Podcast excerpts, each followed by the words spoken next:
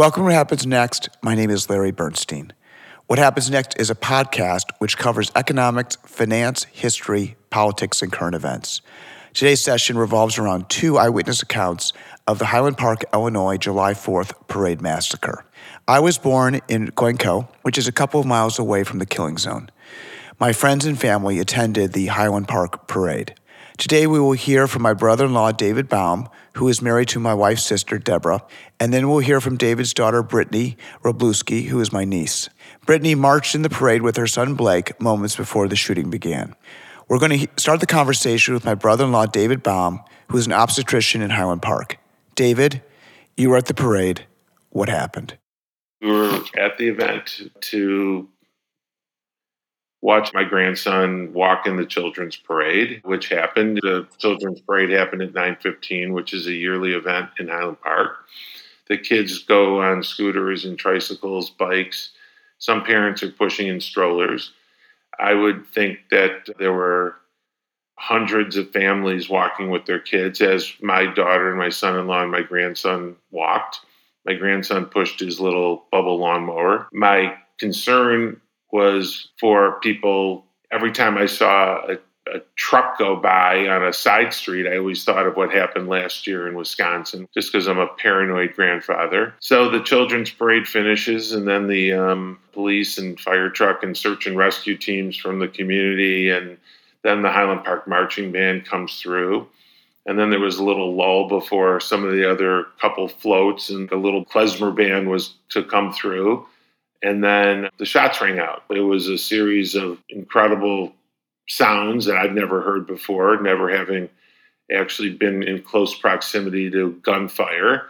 But these were like sonic booms. These were just rapid fire, rapid fire, as you've heard. You've seen the audio. There was a couple 15 seconds delay while he probably put another clip in and then and then another 40 shots rang out. So there was probably within 30 seconds, people were screaming, bodies down, bodies down, bodies down, and people started just running every different direction. That's it. What did you do? What were your actions?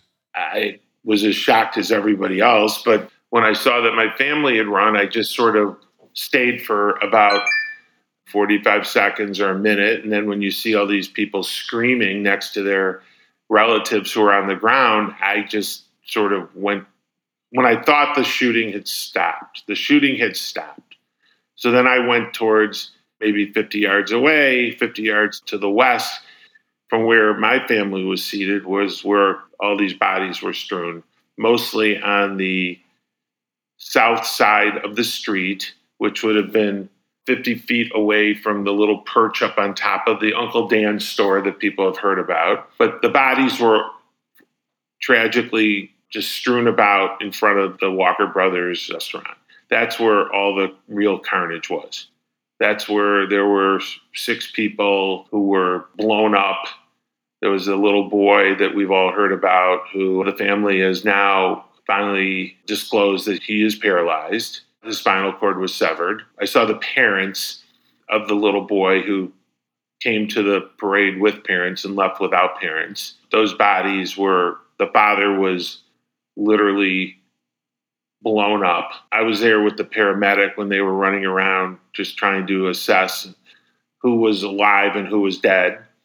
And they were blown up. The father was literally blown apart. I know down in Uvalde, they said that they had to do DNA to identify some of those students. Well, you know, now I know why, because I saw firsthand what those bullets did to people. I saw the back of of I think the gentleman maybe that's too much from who was there from Mexico. I saw what it did to his head. A lot of people were shot and didn't die. How severe were the wounds in those cases? I mean, how many people are still in the hospital? Somebody who I know and I think you know had the back of her foot blown up and will require a lot of surgery. But maybe it was a little shrapnel wound. I don't know. I don't know what his aim was like, but he just he sprayed bullets. So was he shooting from across the street from the Walker Brothers? Is that where his site was? I think I've heard he was up on top of the Gearhead or Uncle Dan's store and shooting down across the street because that's where The people that were below him, I think, had the less serious. Those were not the casualties. Those were not the mortal casualties. So it was across the street with the six bodies that were blown apart. I spoke with Brittany. She was angry with you for not running away. Why did you run towards the wounded? Well, Larry, your dad was an incredible doctor for years. And, you know, I don't know if you would have asked him at 64 what he would have done. Maybe he would have done the same thing. It's just sort of an instinctual thing that as a physician, you're trained to try and help. But, you know, did I think in the moment that there was no chance that he was going to open up fire again? I, I don't think I thought that. I think I just heard people screaming, help, help, help, help, help. So I went there. I don't think that's as important as everything else. Your dad may have done the same thing because he's a cardiologist and he maybe thought he could do CPR. I, I don't know. But in the moment, that's that's just what happened. Brittany said she was mad at me. She's not mad at me anymore. She understands. I mean, at the moment, she was overwhelmed with fear and she wanted everyone to be in the same place and, the, and, getting out of there. Your nephew, my son, then came back to try and he said he wanted to he wanted to help. I was like, leave, just leave. You know, I mean, did I feel like the person had left? I hadn't heard gunfire in probably at that point a couple minutes. Then there were police running all around. Nobody knew what had happened, where he was, or if he had left the scene. What lessons have you learned from this experience?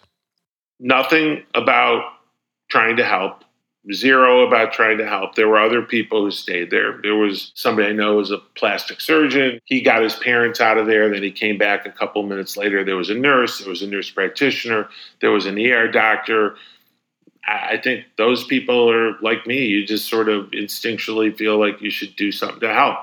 What I've learned is that the weapon that a 21 year old had access to, there's only one purpose. It's not for shooting beer cans in the backyard. It's not for killing deer. It's not for hunting. It is for creating mass casualty. There is no good reason that that gun can ever. I, I, if somebody can tell me there that is should be used in warfare. Okay, use it, use it in the war, but don't use it to rain terror down on people that went to a parade. The little two-year-old who went to a parade and and left to be raised by his grandparents. I mean, it's just it's just I. It's gross. It, it's it's it's horrific, but every mass casualty is horrific. But when things didn't change after Sandy Hook, you knew there was a problem. But this one, you know, happened in front of my eyes. You thought Sandy Hook, oh, oh my God, you know, I mean, children in school, you see Uvalde, they resonate with you, but this one resonates obviously differently because if your sister in law would have put our chairs down in a different place, we may not have a family.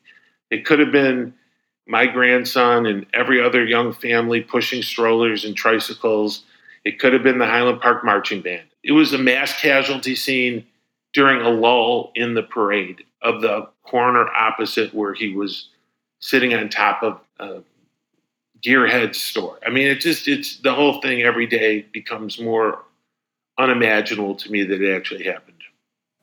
How has the city come together afterwards?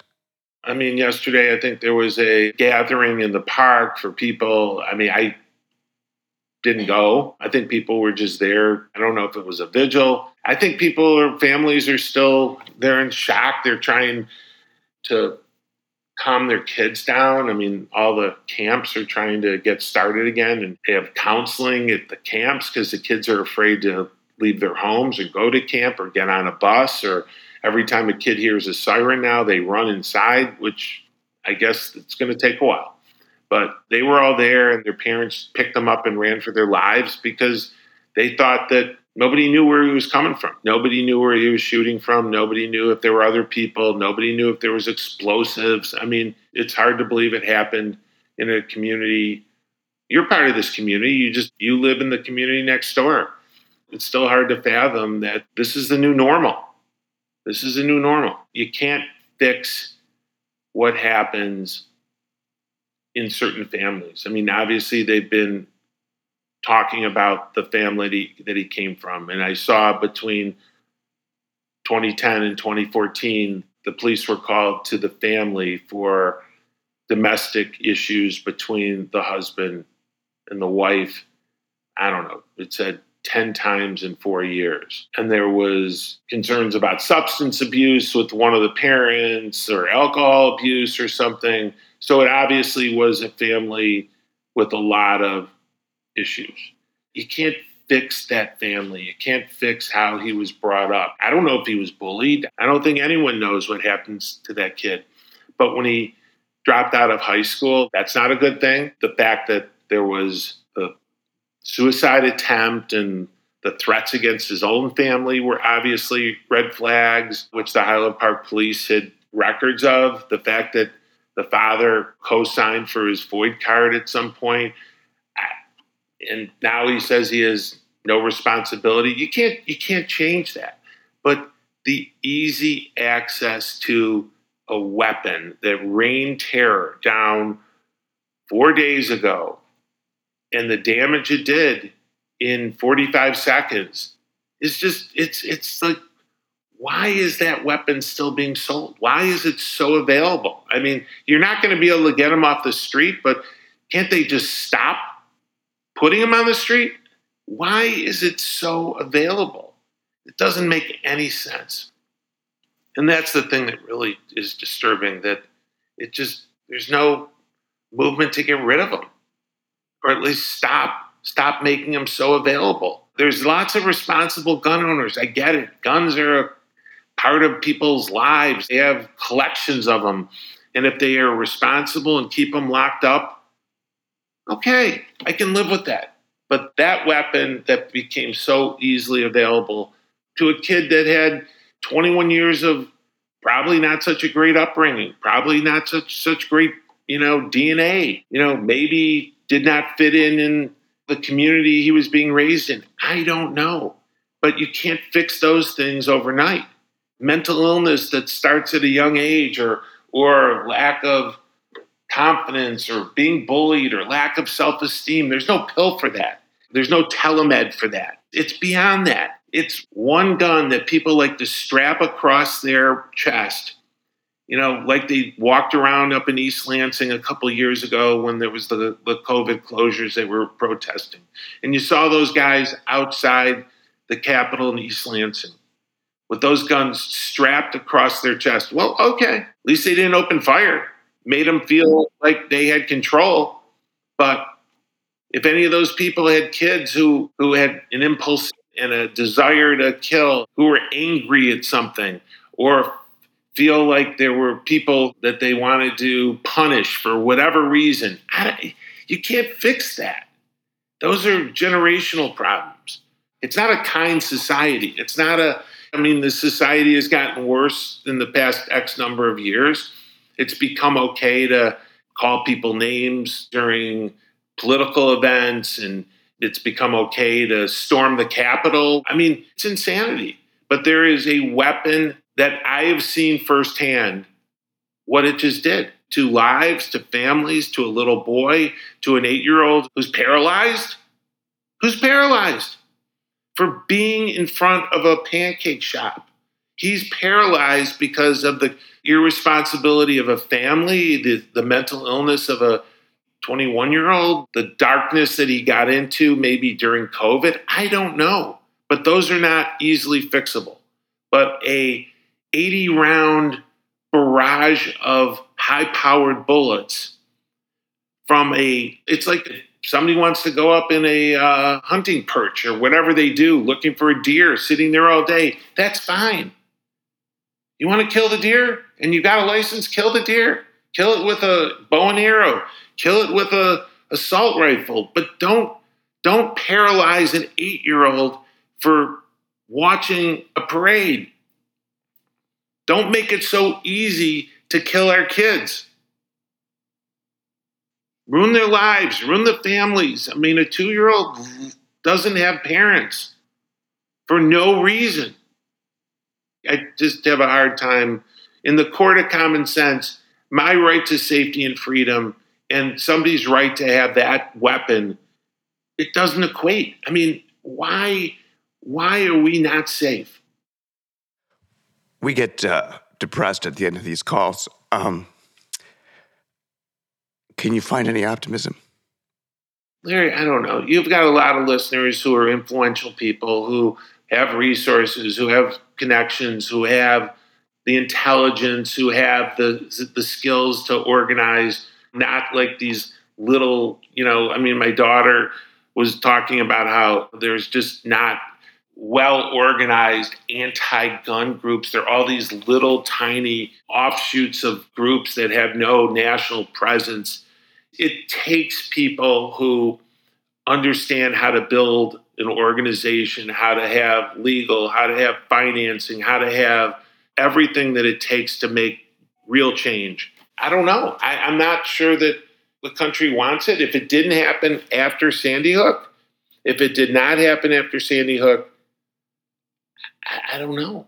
I think Highland Park is almost off the news. It's going to probably go away. I hope it doesn't, but you've got a lot of people who probably feel the same way. But if this happens in Westport or Greenwich or wherever it is, oh, it came to our community. Well, it came to my community, and it's a nice community. And we didn't do anything wrong, and neither did anyone else.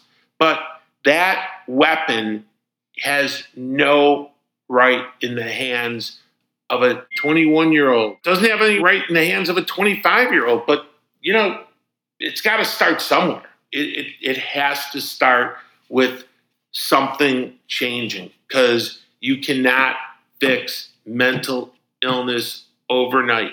You cannot fix families that are irresponsible. You're now seeing the father, I have no responsibility, he paid for it with his own money. Well, obviously, those are thoughts of somebody who, who is tone deaf to life. You know, his son just created a mass casualty situation, killing, paralyzing, destroying families. And this guy said, I didn't do anything. He paid for it with his own money. I mean, okay, let's forget about him. He talks about he's not going anywhere. He's going to keep his head up high in Highland Park. Okay, there's something wrong with those comments. Obviously, you know, that's part of the reason why his son went up on top of a building with an AR type rifle and destroyed bodies, destroyed families, destroyed an eight year old's life. If he's never going to walk again, he has a twin brother that'll be playing basketball and baseball, and he'll be in a wheelchair. This happened in front of my eyes, in front of my family, in front of thousands of people. Didn't see the bodies, but they felt the horror as they were running for their lives. The other day in Philadelphia, when the shots rang out at a whatever, a gathering, now it's 15, 16, 14 year olds bringing handguns to public spaces. Well, when they fire them in the air, everyone everyone runs. Thank God somebody didn't have an AR-15 there. I guess it's hard to walk into a big space with that gun. But he opens fire. He creates a mass casualty situation. Handguns aren't going away. I, I wish they would. It's mind-boggling. It's mind-boggling. Giving that gun to that child obviously happened for lots of things that are now well chronicled about the family and the dysfunction and the he had academic issues he had you know a family that obviously didn't know exactly what to do with him when he you know was offered services in school maybe he was bullied but you know you can't change that you can't fix that overnight those are generational issues but what is immediate is the access that was so easy to legally purchase that weapon. It's just, he drove up to Madison, didn't have a good plan. You know, I mean, could have done the same thing at a big gathering. It's just hard to believe. It's hard to believe. David, thank you. I'm here with my niece, Brittany. My wife's sister is Brittany's mom. This week, Brittany participated in the Highland Park July 4th parade and was at the site when the shooting started. What happened? Yeah, unfortunately, my family was at the wrong place at the wrong time, but luck aligned for us in almost every way. If you would have altered one detail, our fate would have been very, very different. But on the 4th of July, we had what I would describe as boring suburban plans. Our plan was to take our two year old to the Highland Park parade and then have a family barbecue my husband and I both actually grew up in Highland Park, and we made a very intentional choice to move to Highland Park and raise our family in Highland Park because it's such a wonderful and beautiful community. So, growing up, I used to do the Highland Park Children's Parade, which starts 30 minutes before the main parade does at 10 a.m. And this year it was, I was telling Chris, it's really nostalgic for me to be a parent now in the parade and walking Blake down and all the kids decorate their bicycles and their tricycles. My son, who's two, decorated a little lawnmower that he likes to push and it blows bubbles. And, you know, we were walking, waving to tons of community members who we know, family, friends, classmates, families of his. And my son, who's two, couldn't do the whole loop. It was just too much for him. So we detoured and cut out early to go meet my family, who was Blake's cheering section outside of our local Dairy Queen lined up. And we had just gotten to my parents' blanket and chairs, and everyone was hugging Blake and telling him what a good job he did marching. And just as the official parade was getting started, we just heard these loud, consecutive pops that happened so fast. Everyone just kind of like froze, and there was this haze of confusion. And diagonal from me across the street, I saw people begin to jump up and spring up. I looked at my husband, who already had Blake in his hands, and we just started to run. And where did you run? We didn't know. We just away. We just ran. We ran just away from the main parade area. And in that moment, I I just knew I was going to be separated from the rest of my family. Was it complete chaos? It was complete chaos. Within seconds, we knew it was a gun, we knew it was a shooter, and we just started running. And when we made a right by the train tracks, the second round of shots happened. And the fear that I had in that moment, and your body's and your mind is just not connected. Your body is just moving so fast and running, and the instincts, the survival. I mean, my heart rate is so high just talking about it right now. And then your mind begins to catch up, and I'm starting to think, where's my family? There's people screaming, there's elderly people trying to get away, there's kids crying. It was just a horror and a fear that I I really don't wish on anyone, anyone ever, and certainly a child. I grew up in Glencoe, in a town that borders Highland Park. We were both raised in this community and attended the same synagogue. I went to the Glencoe parade as a kid and as a young parent. You've been a lifelong Highland Park resident. You went to high school at Highland Park High, and you made the decision to raise your family here in Highland Park. You live just a few blocks away from the shooting incident. There was a belief that Glencoe and Highland Park are totally safe. It's like Mayberry. Nothing bad ever happens in Highland Park. What's it like to find out that it's untrue, that you're unsafe here? What is safe anymore? I don't know. What parades aren't safe, schools aren't safe, concerts aren't safe. It's just what we allow people to buy legally in this country and arrive at schools with and parades with. This guy, this deranged 21 year old, did not break a law in America until he opened fired on the parade. And no place is immune because no one has a chance against an AK 15. The police, there were hundreds of police at the parade. The police literally marched through the parade. There were military members who had just marched through the parade. They are outgunned. And the whole thing, Larry, started and ended in 20 seconds. You blinked and this guy took seven lives, wounded over 40, and shattered a whole community. That's it. It's not about the location, it's about how these guns get to the locations. And the only way to make Highland Park, Glencoe, the south side of Chicago, I mean, any neighborhood is unsafe until we ban assault weapons. This isn't a Democrat Republican issue, this is a public safety issue. I was in New York City on 9 11. I saw with my own eyes when the Twin Towers came down. It was a shock. There was a sense of vulnerability and that the world had changed in that moment when those buildings came down. One big difference with 9 11 was that we were attacked by foreign Arab terrorists. What's strange about this incident in Highland Park is that the killer was someone who lived among us. One of his parents lives a couple blocks away from you. He attended your high school. His father had a delicatessen that recently closed, but was just a few blocks away from your house. The murderer's dad ran for mayor. I mean, that's really different. He's one of us. How do you think about it that this guy lived right down the street? Yeah, I think it makes the idea of access to assault weapons just more prominent. This guy had the same schooling. He grew up in the same safe community. Like nature versus nurture, we shared a lot of similar experience than this kid, this 21 year old. The internet and social media changed the way people can share ideas, both good and bad.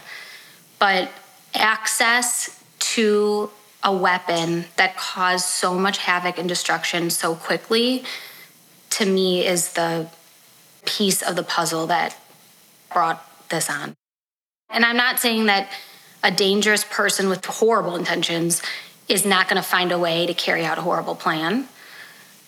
The 70 rounds he shot in 20 seconds is unlike anything no one has a chance. The bottom line is when a military grade weapon gets into the hands outside of the military, it's criminal grade.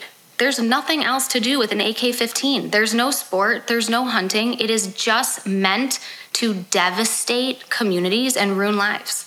If he would have had to reload, if he didn't have that type of bullet and speed, lives would have been saved. I'm not saying that no horrible event would have happened at the parade, I'm saying that some lives could have been saved. There could have been a minute where police could have oriented themselves. I mean, you couldn't even blink, Larry, and the whole thing had started and finished and our community is is forever changed and you know, there's a boy who's my son's age, Blake's age, and he lost both of his parents at the parade.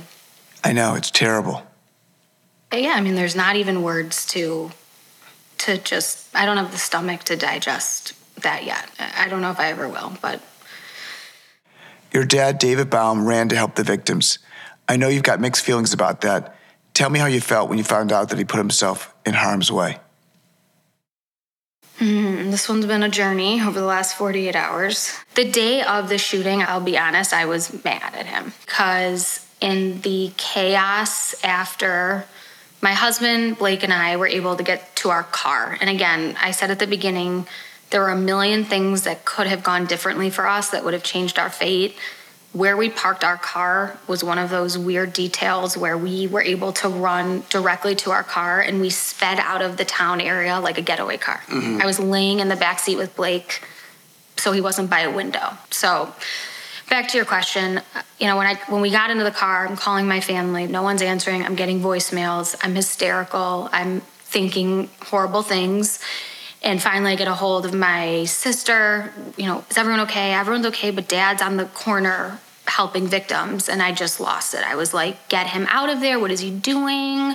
Where are you? Why aren't you guys together? They wouldn't leave without my dad. So they're hanging on the side of the they were in a safe place. But now that I've had a couple days to digest and I came around hours later, but I think anyone who has a hero like my father in their family, anyone who has someone in their family who's served, who's a first responder, any a police officer, whatever, I guess I just got like a taste of that of what it feels like to have a real hero in your family and someone who puts their life at risk. And my dad's a really special person. He's always been my role model before this incident, this terror. But yeah, as a daughter, I'm not. as a daughter, I wasn't suggesting that he go back into the chaos and the unknown. But also as a daughter, I'm I'm really proud. And he says he wouldn't have changed a thing that he did, and he wanted to set the example to us kids that if you have value and something to contribute in a moment of chaos and need, you should do your part. And my dad's a physician. He's served our community for 33 years, and he absolutely did his part. I thought it was pretty amazing that the police were able to find the criminal so quickly afterwards. Any thoughts on your Highland Park Police Department? Well, if it's so easy to buy an assault rifle, it's really easy to track who buys them. So, isn't that just a sick irony? He left the gun there.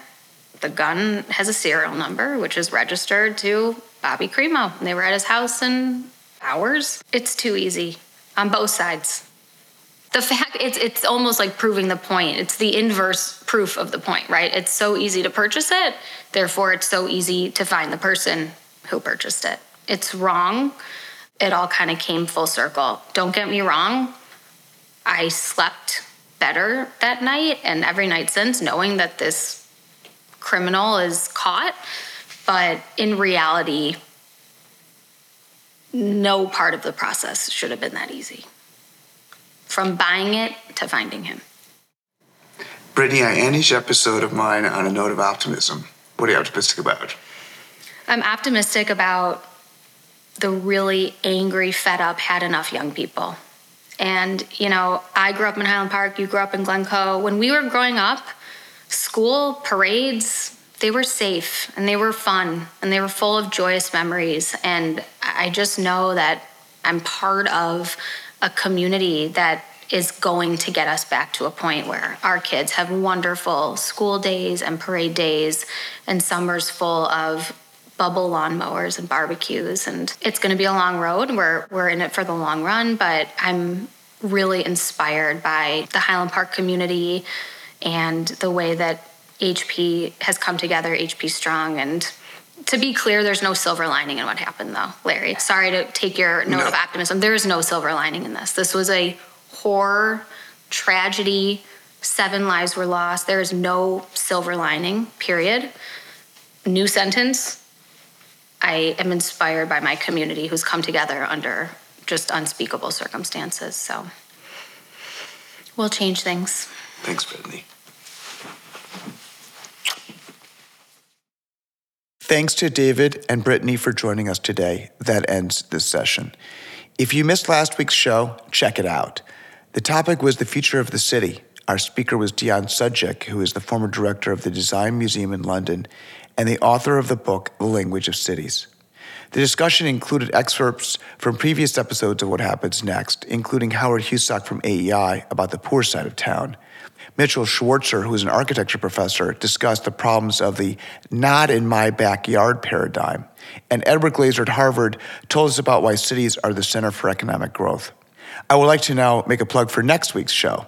Our first speaker will be Michelle Margolis, who is an associate professor of political science at the University of Pennsylvania. Michelle has a new book entitled From Politics to the Pews How Partisanship and the Political Environment Shape Religious Identity. Our second speaker will be Julian Zelizer, who is the Malcolm Stevenson Forbes Class of 41 Professor of History and Public Affairs at Princeton. He has a book entitled Burning Down the House Newt Gingrich and the Rise of the New Republican Party. You can find all of our previous episodes and transcripts on our website, What Happens Next in 6minutes.com. Replays are also available on Apple Podcast, Podbean, and Spotify. Thanks to our audience for your continued engagement with these important issues. Goodbye.